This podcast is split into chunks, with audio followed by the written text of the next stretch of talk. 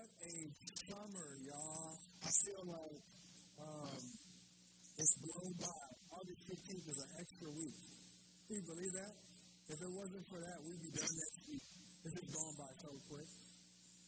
This time has flown by. And for me, I think, um, what's up? Dang! OG fam living in San Francisco, just visiting, right? You guys here for a wedding? Cool, awesome. sorry, I'm sorry. um, here's the thing. It's been so crazy to get to this spot where at the end of the summer, the room is like whittled down to so many fewer people than were here on the first week for various reasons travel, some people not feeling well, um, all kinds of things. And it feels like every single week, you know, just there's a little bit of like movement and, and things that's happening. And then we're trying to find the momentum with both churches to be able to say, hey, here we are coming out of COVID, re through what the next and the new and the future of our churches is. And um, you get to the spot where you start to realize, like, it's not going to happen because of a preached word. It's not going to happen because of a series like this. A summer long series is fun, but it's also just a summer long series.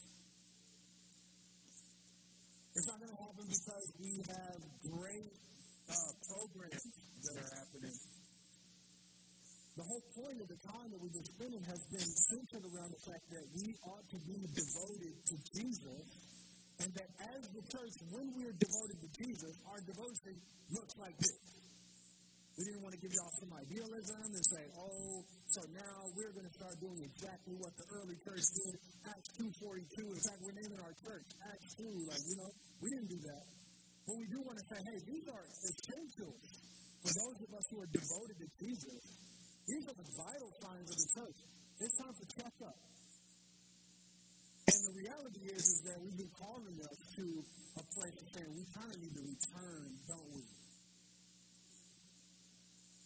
sounds like kind to repent. There are things that I feel like God has called us to in the last matter of weeks that if you were just taking time to try and apply this to, you got enough for the rest of your Christian life. you don't even need another sermon. You got enough for the rest of your Christian life to apply and to uh, walk in. So far, we've looked at the worship and the fellowship of the church.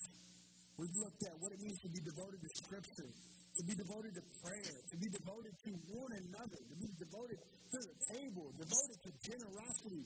All those things, though, are internal. They are the internal affairs of the church. And guess what? It's not all about what we do up here. Or even if we have scattered them. We're doing it in our homes, whatever our clusters, our huddles. It ain't about that. If we're not careful, I think, to give as much weight to the end of our passage, verse 47 is where we'll be today, Acts chapter 2, 47. If we don't give as much weight to 47 as we do to 42, then we present an imbalanced church. It'd be a lopsided view of what the church is if we just say they devoted themselves to the apostles' teaching and fellowship, to the breaking of bread and to prayers. That's one sided without verse 47. Read it with me. They were praising God and having favor with all the people, and the Lord added to their number day by day those who were being saved. That's good news. Yes, they gave steadfast and full attention to the word, to the prayer. They were really excited about fellowshipping and partnering with one another and eating together. All these things are true, but they served a greater purpose.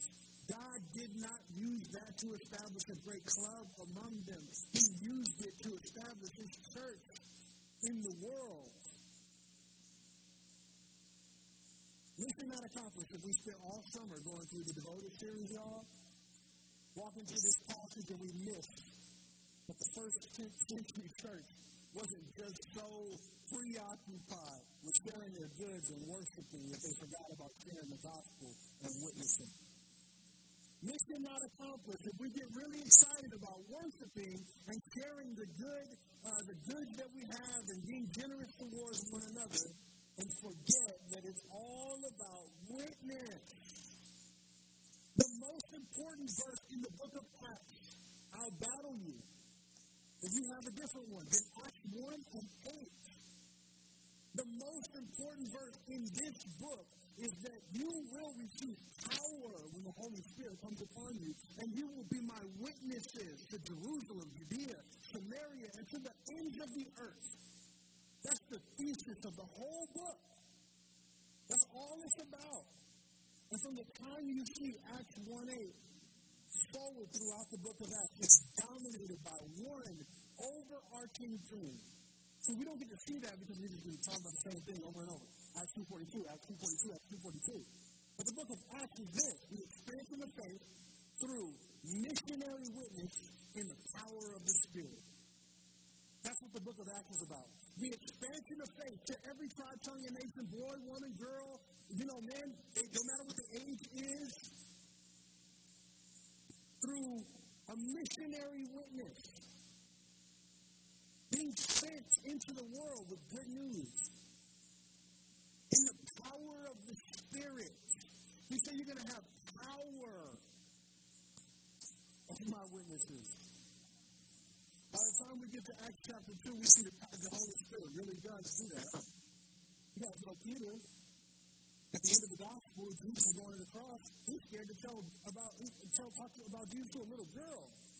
But we got to this place because Peter just preached to everybody from all around the world about Jesus. The Spirit is the only difference. The Spirit taking over a person and calling them to the place of sharing the good news unashamed. And so our today really just tell us that the Holy Spirit filled community, living all radically transformed in worship and praise and sharing doing all that they were doing, were witnessing to the grace and mercy of God. And because of that, revival kept on going. Revival broke out and it just kept growing and growing and growing. Let me just say a couple things and then we'll look at some observations from this text. God is a missionary. You probably know some missionaries. Some of you were born in missionary homes, and maybe you, like myself, consider yourself to be a missionary should, but God is a, no, the missionary. Okay? God is the one who has sent his spirit out into the world to pursue his people. God is the only one with a mission, his mission as a church. God is a missionary. His Holy Spirit that fills all who believe is a missionary spirit. Okay? And so it should make sense then that the church empowered by the church uh, by the Spirit is a what? Missionary church. Exactly. Acts 2 and 47, praising God and having favor with all the people, the Lord added to their number day by day those who were being saved. Here's what I want us to see for the day. Jesus wants you on the front lines of mission, not necessarily on the front rows in your church. Okay? He doesn't want you to be a really close observer. That's not important. Jesus wants you on the front lines of mission, not necessarily on the front rows of the church. Ours is empty. It's great. All right? Lord, help as we look at these observations and just ask God that you give us grace to understand these things. Holy Spirit, change us, conform us, convict us. I pray, God, that these observations this morning would just be those that, even though they may um, cause us to realize that we are unworthy or we don't meet standard, that there would be an invitation, God, yes, challenge but an invitation to come and step into what you're calling us to. Pray this in Jesus' name. Amen. So, the first thing I want us to do is look at three observations of mission in the early church, right? From this very verse. In fact, there's three observations on the mission of the church. What were they doing? Okay, it's all great. They did this, they did that, but that's a narrative, which means that it's descriptive. It's not necessarily prescriptive. If you want to say it's prescriptive, I'm down if you sell everything and give it to me right now. I'm, I'm with it. But the truth is that that's not what it was saying. It's not saying that so then every Christian has to go and sell all their goods and give it to you. That's not what's happening. It was a description. But led us to this moment, 3,000 people came to faith because Peter stood up, empowered by the Spirit, and said, You crucified the Messiah, the Savior of the world. But God is determined that you can have salvation in Him if you repent and put your faith in Him. And thousands of people come to faith. And then, after we get through hearing what that looked like and how they dealt with all the craziness of now having thousands of people come into a church and do things totally different than what had been being done in the religion around them that they had grown up in, then we find more of what that was all about.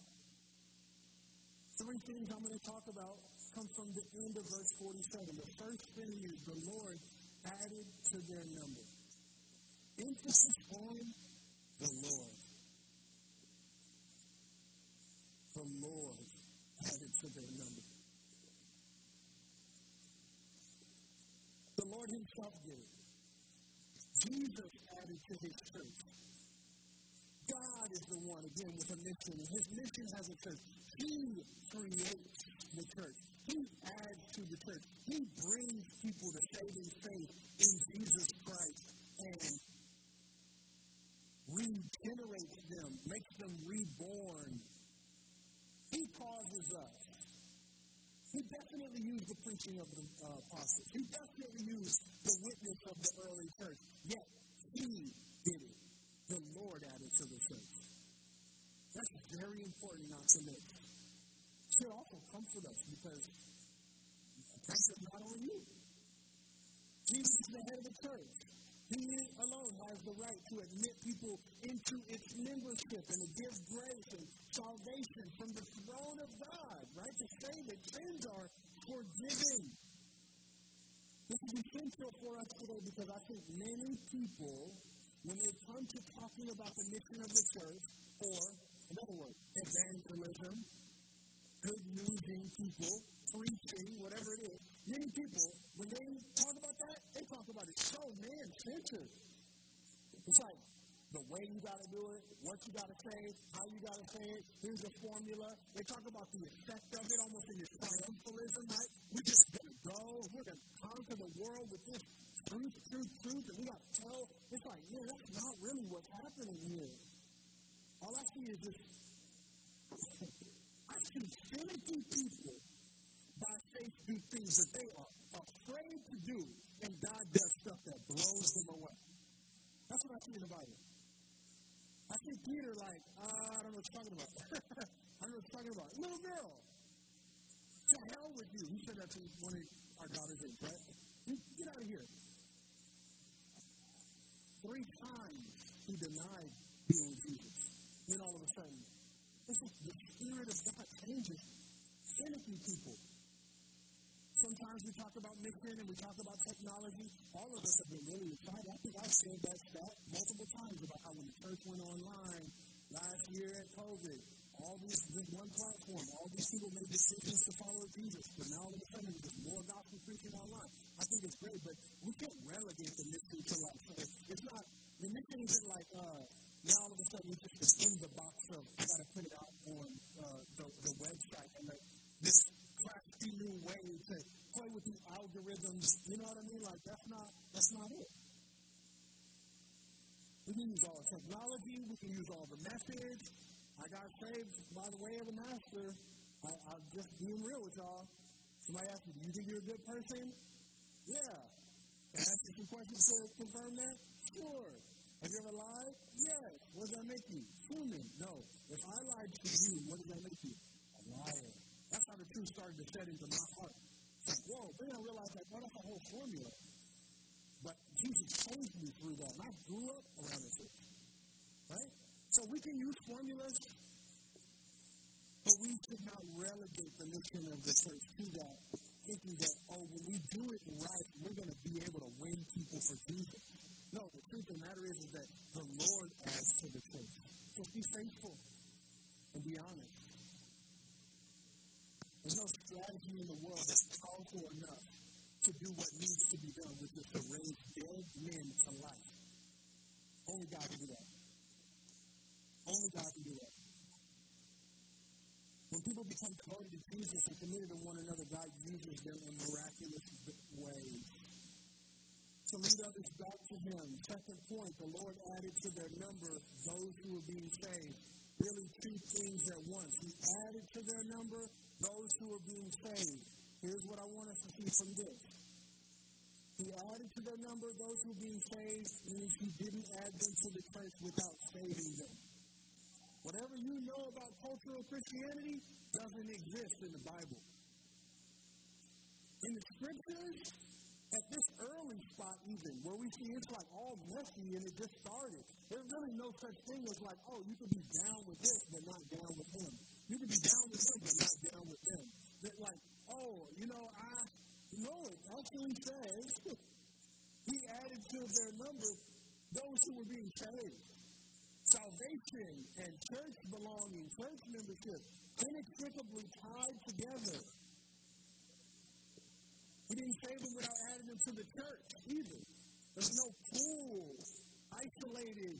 I do it on my own and I don't need the people of God Christianity in the Bible either, y'all. No cultural Christianity where you can just kind of give a mental assent and do whatever you want. And there's no like, oh, I'm too cool for that Christianity. Not in the scriptures. Salvation and membership belong together.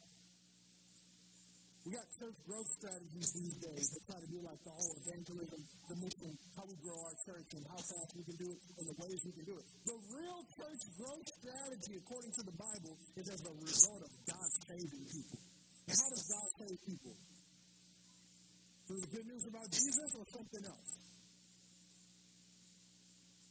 Come on.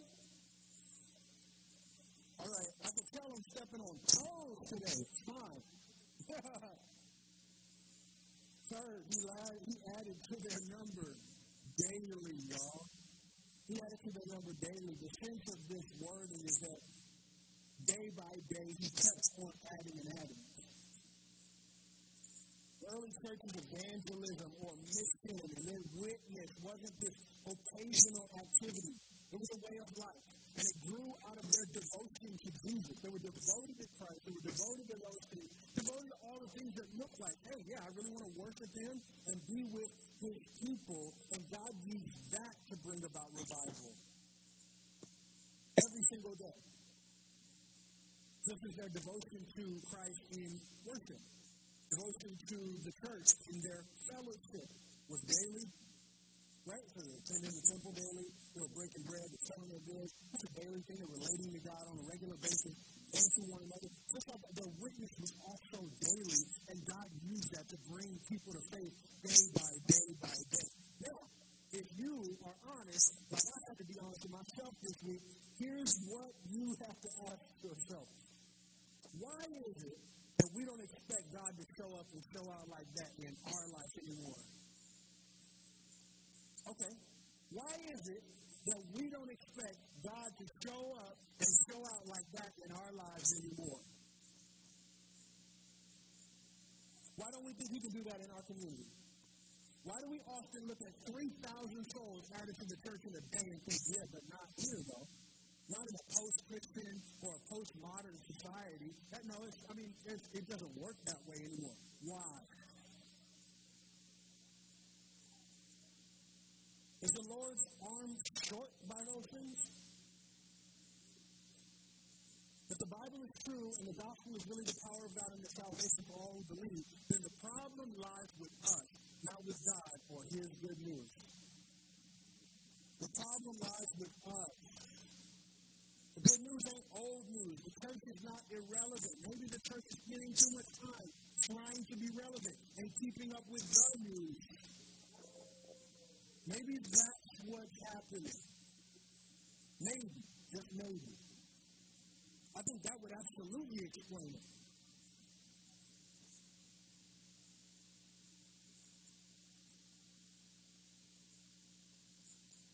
Devotion to Jesus produces a worshiping church. Nobody wants to argue that. It produces a unified church. Nobody wants to argue that. A generous church. Some of y'all might have had some issues after last week. I mean, it was all in my pockets. It's a thousand seven hundred and fifty dollars a month for me. That kid child thing, right? So he's like, "What you want to do with your money?" I'm like, "I'm going vacation, duh." So, so some of us really have to really wrestle with that. And I think on this issue too, on the missionary side, on the mission side, we don't realize like, okay, a spirit-filled church is a missionary church, and that includes me, not just the person we send money to overseas. That, can mean, that, that includes across the street. That includes my neighbor, my family, my friends, my enemies, whoever they are, my coworkers, whatever. Like literally, I have the spirit in me, and that's what God wants to do through me.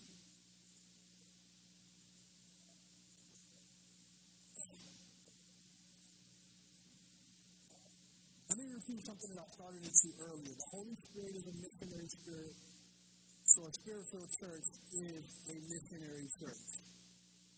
Plain, simple, easy. I think that can be a hard pill to swallow when we look around the evangelical world, though. I've been looking at Barna stats recently, some Barna stats I'll share with you. When asked if they have a personal responsibility to share their faith with others, 73% of born again Christians says yes. I don't know what the other one fourth of you believe, but for the large majority of us, let's not get too judgmental. Here's why. When that conviction was called into practice, the numbers shift down dramatically. 73%, yes, I have a responsibility to share the good news of Jesus with others. 50% say they actually did that in the last year. Less than a third say they did that in the last six months. Only a deplorably low number in the last 90 days. That's why it can be a hard pill to swallow because of a missionary, I mean, a spirit-filled church is a missionary church, but like we're not on mission with Jesus. And We're more concerned about like where do we meet? Do we have to wear masks or not? What time is it? I don't know. I don't like the evenings. I don't like the mornings. I don't like that. I don't like groups. I want it online. If we're more concerned about all that stuff, but we don't ever really like, Lord, hey, the song we sang about the presence of God. I want that in my life. Go with me today. Open up the doors for me to be able to go and share your love with people.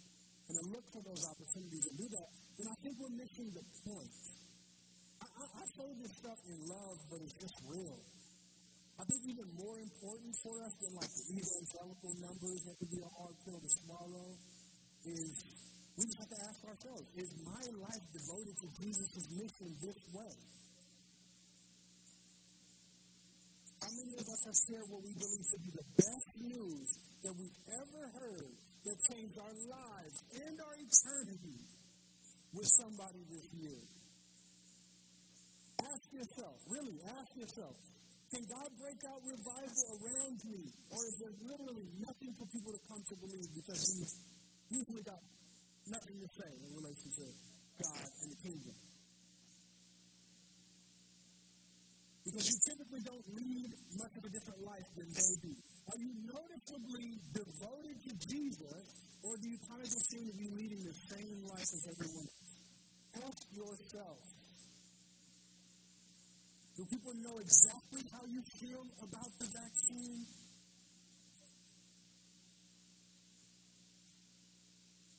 Have you been vocal about your support or your opposition to the governor or the president and quiet about your allegiance to the king?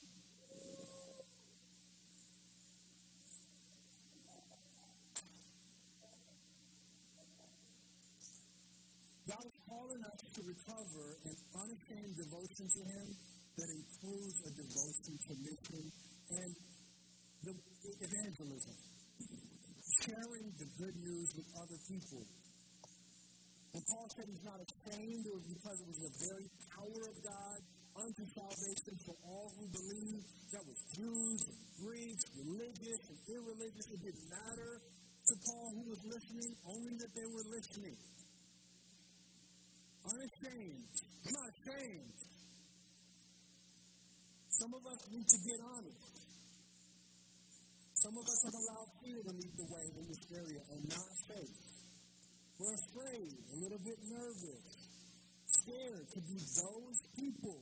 So we make all kinds of excuses about, no, well, I actually think it should go this way. A lot more subversive, and kind of if we can get around to it.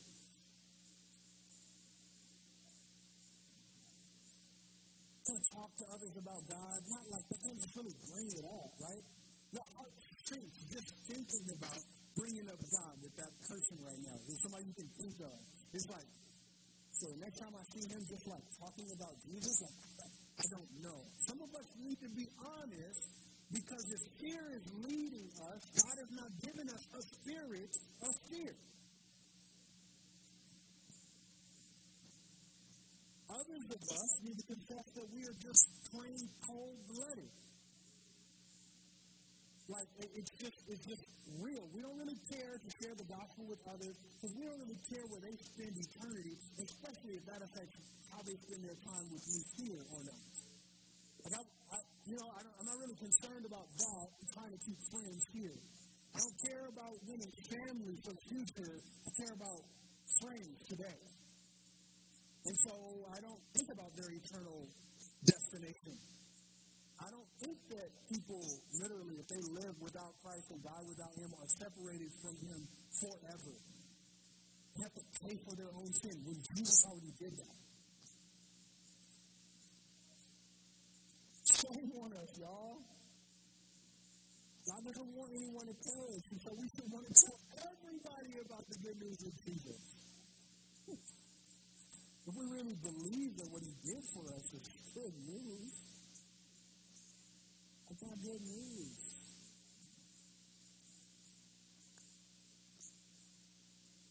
Romans 10, verses 13 to 15, you've heard it. Proves that God wants every uh, wants no one to perish. Right? Everyone who calls on the name of the Lord will be saved. Praise the Lord. That's true. Then he asks a question: How then will they call on him who they have not believed? And how will they believe in him on whom they have never heard? And how are they to hear without someone preaching? And how are they to preach unless they are sent? Newsflash, you've been sent and empowered by the Holy Spirit.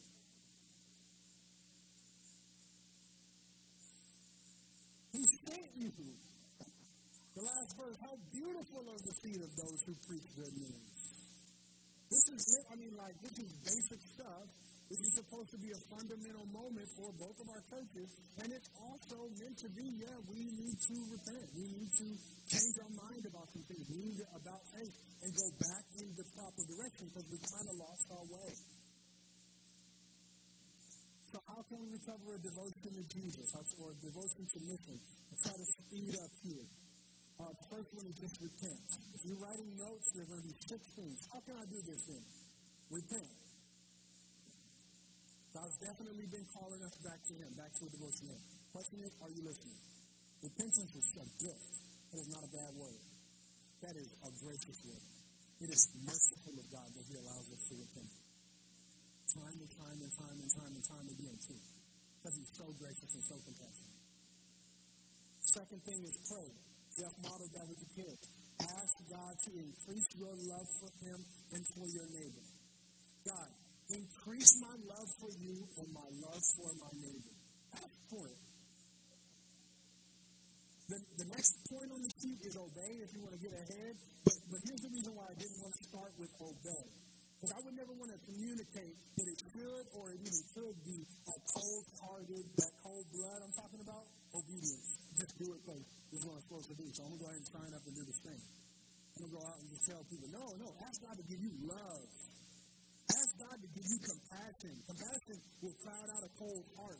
Compassion will spill from your inside and move you to want to meet needs that it's like, man, I don't even know why I care. But I, I know, I, I mean, I just care. I love this person. I love them. Ask God to do that. To first give you a love for Him. The devotion to loving your neighbor. The greatest act of love that you could ever do for your neighbor is not pay their phone bill or mow their lawn. Though those might be great things that get you to the point of being able to tell them, God loves you. God loves you.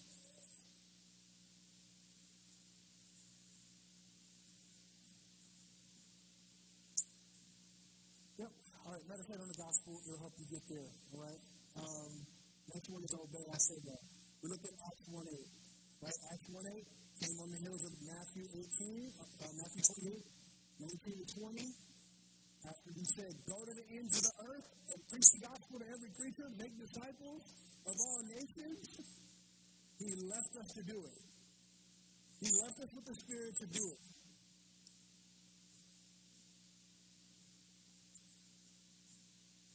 And he literally said, I'll be back when y'all get the job done. And for 2,000 years, it's still going on. Let's get after it.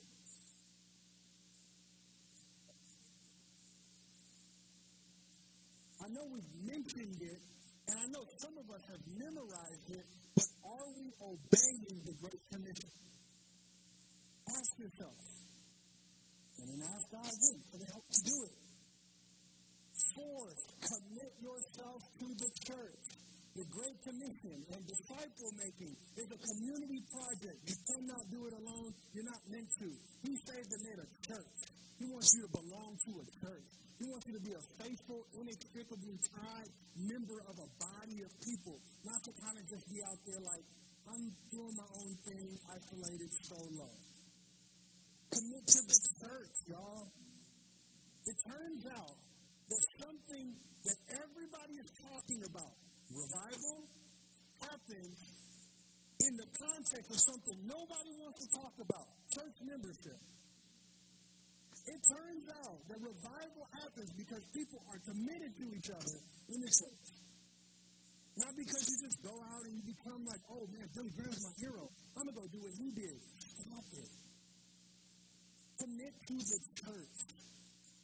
As you do that, number five, make time I say this all the time. You look at Matthew 28 and you look at Acts 1. Our job is to make Jesus' last words our first priority. Make time in your life to be about the mission of God and sharing the good news of Jesus with other people.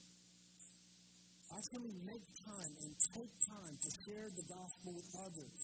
Build things into your life that give you an opportunity to demonstrate the love and the mercy of God towards undeserving people, which leads to my last suggestion to you. Do good. Number six is to do good. One of the things that's clear from the New Testament is that sharing the gospel is about declaring the good news, but also demonstrating it. Right? We say life and lips all the time. It's what I practice and it's what I preach. It's both and. Do good, y'all. There's a short phrase, right, that we don't spend but we didn't spend too much time on today that I think had a tremendous impact on the effectiveness of the early church's witness. It's back in verse 47. They were praising God, but they were having favor with all people. What do y'all think gave them such a good reputation with everybody around them that people just wanted to hear what they were talking about? They were good people. They did good in their community. They weren't like, oh man, screw what everybody else is doing. Like, we got kingdom in the embassy. I don't have to submit to this. And like, man, that's not, that's, what is that? I don't know what that is. That's not discipleship to Jesus. Do good, right? I mean, literally. They had favor with all people. That just means this. They had a good reputation in their community. They had favor with everyone around them. They were thought well of. They formed good relationships with outstanding people and with marginalized people. How did they cultivate those relationships? In many ways, that came out of their devotion to Scripture, yes, but not only in words, but in the way they lived. They were devoted to the apostles' teaching, and Jesus told them what to teach, and Jesus taught them the things that, I mean, we could read the New Testament page after page, but really, he said, love God and love your neighbor as yourself, and you're going to fulfill the whole law. Right? They did that, and they had a good reputation because of that. We've been talking about kind of this like kingdom without a king thing. What's the kingdom without a king version for us this morning? Well, simply put, we become insular. It's all about this. If you're part of a ride, you're like, oh, yeah, I'm just trying to figure out, but where are we going to be in two weeks? And that's all you can think about. That's all you really maybe care or concerned about. What are we going to do after this? Because we become insular. We focus inside. Or we create a us versus them. Christians versus the culture. Class, not biblical. Not, I can speak for the elders at Hampton. That's not what we're doing. I can speak from, for the elders that arise. That's not what we're about. We want to be good in culture. Some suggestion. Not trying to, but can I pastor you, exhort you for just a brief moment? Somebody needs to start laundry love back. Bert got a gang of quarters in the drawer right now. You can start this week. Because I was in there looking for a charger one day. It's like, wow, oh yeah, they did laundry love a block down. They ain't doing it in this facility. Like, we just walk out of headquarters with a gang of money and go pay for some people's laundry. Somebody needs to do that. Take the elders up on commission budget on a monthly basis and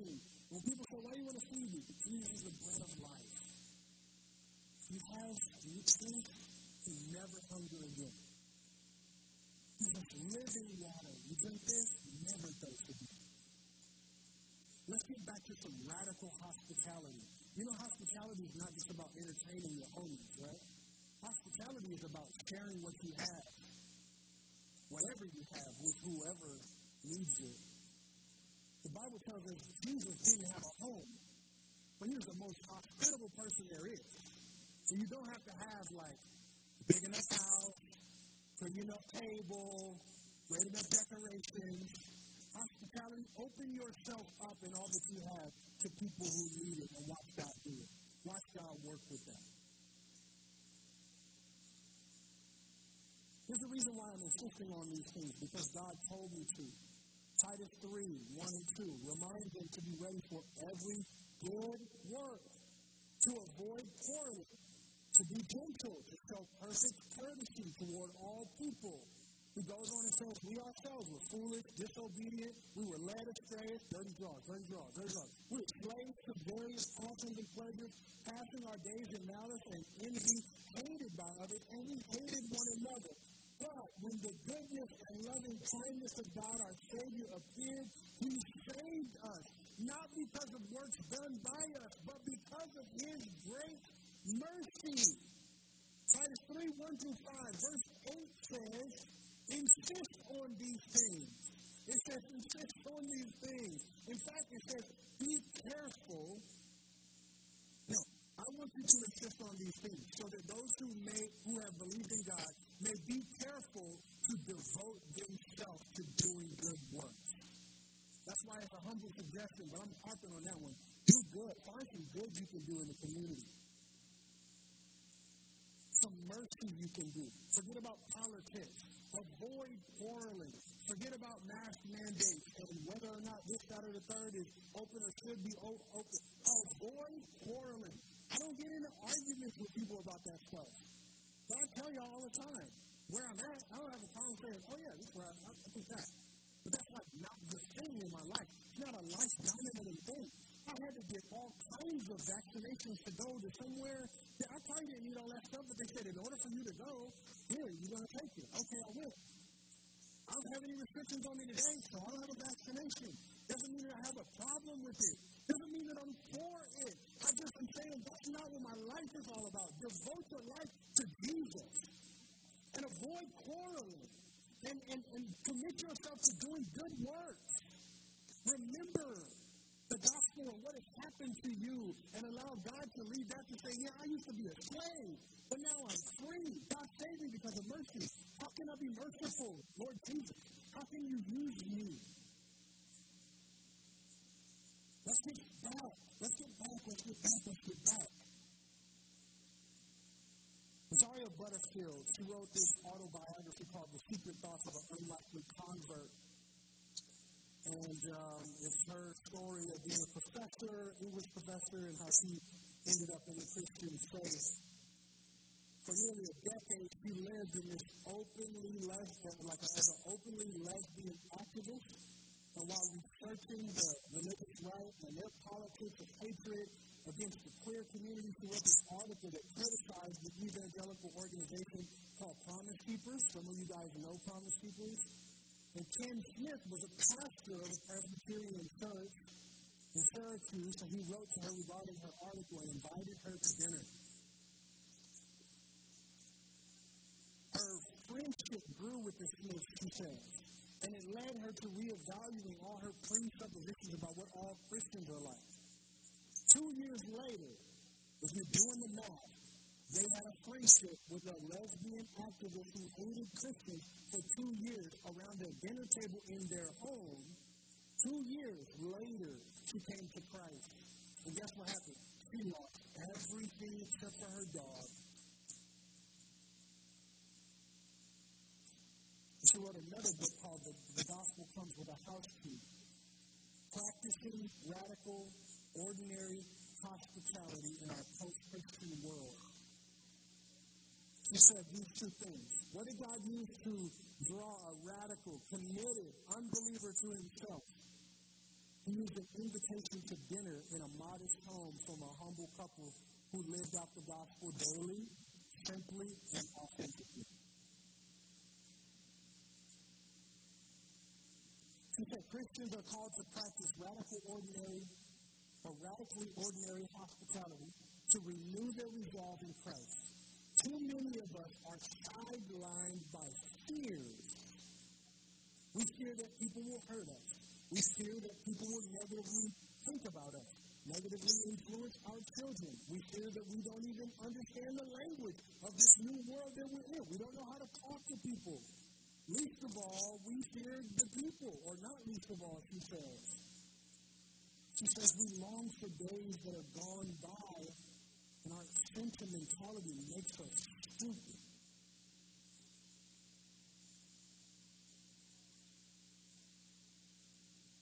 Her last line we need to snap ourselves out of this self pitying reverie. The best days are ahead. Jesus advances from the front line. Well, the first thing I said I want you to learn from today Jesus wants you on the front lines of mission, not necessarily on the front row of your church. Do you believe that? Get on the front line and mission with Jesus. And watch him do things that are, will explode categories for you. Devote yourselves to good works. Practice radical hospitality. Open your mouth and tell people about the good news that you have. Forget all that bad news. It's not our business per se. Let's just pray. Let's pray. Amen.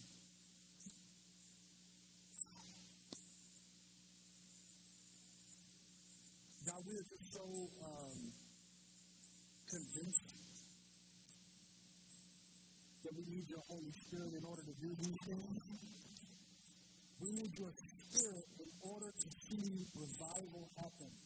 And we know that we need revival in our hearts way before we need it in our earth. You've got people everywhere, a remnant that have never bowed the knee. We don't need to be concerned about worrying about what quote unquote, those people are doing. We need our hearts to burn again for you. We would be so unashamed of the gospel. We just tell it, tell it, tell it. Open our, open our places up. Invite people in that are not just like us. We do some good work in the name of spreading the fame of Jesus. So, Holy Spirit, I pray that you're convicted today. I hope nobody feels condemned and nobody is guilty, but all of us walk out of here convicted. We really believe that, and we really need to return to you, and we really need your help. I pray, I pray, I pray, God, that that's where we are. Would you fill us? We know that you call us to be filled which means to just walk in the Spirit, to keep in step with the Spirit, to be close to the Spirit, not to drift off on our own. Lord, you don't leave us when it comes to money, finances, relationship. You're there with us all the time, but we, our hearts are so prone to wander. Would you bring us back into the Spirit? Revive our hearts, renew in us a spirit that overflows. Even if we're in the valley of the shadow of death, this morning. Just be reminded of that, that it's present. And we hardship and there's difficulty and all those things, but overflowing from us. Your grace, your mercy to us and through us. Not just us. It runs over. It washes over on others, God. Help us to be those who just cannot keep it in. God, we constantly pray that you would show us what you're doing, where you want us to go. Just pray that we would we'd be seeking it out and making ourselves available to your mission. Seeking your kingdom in all its righteousness. In Jesus' name.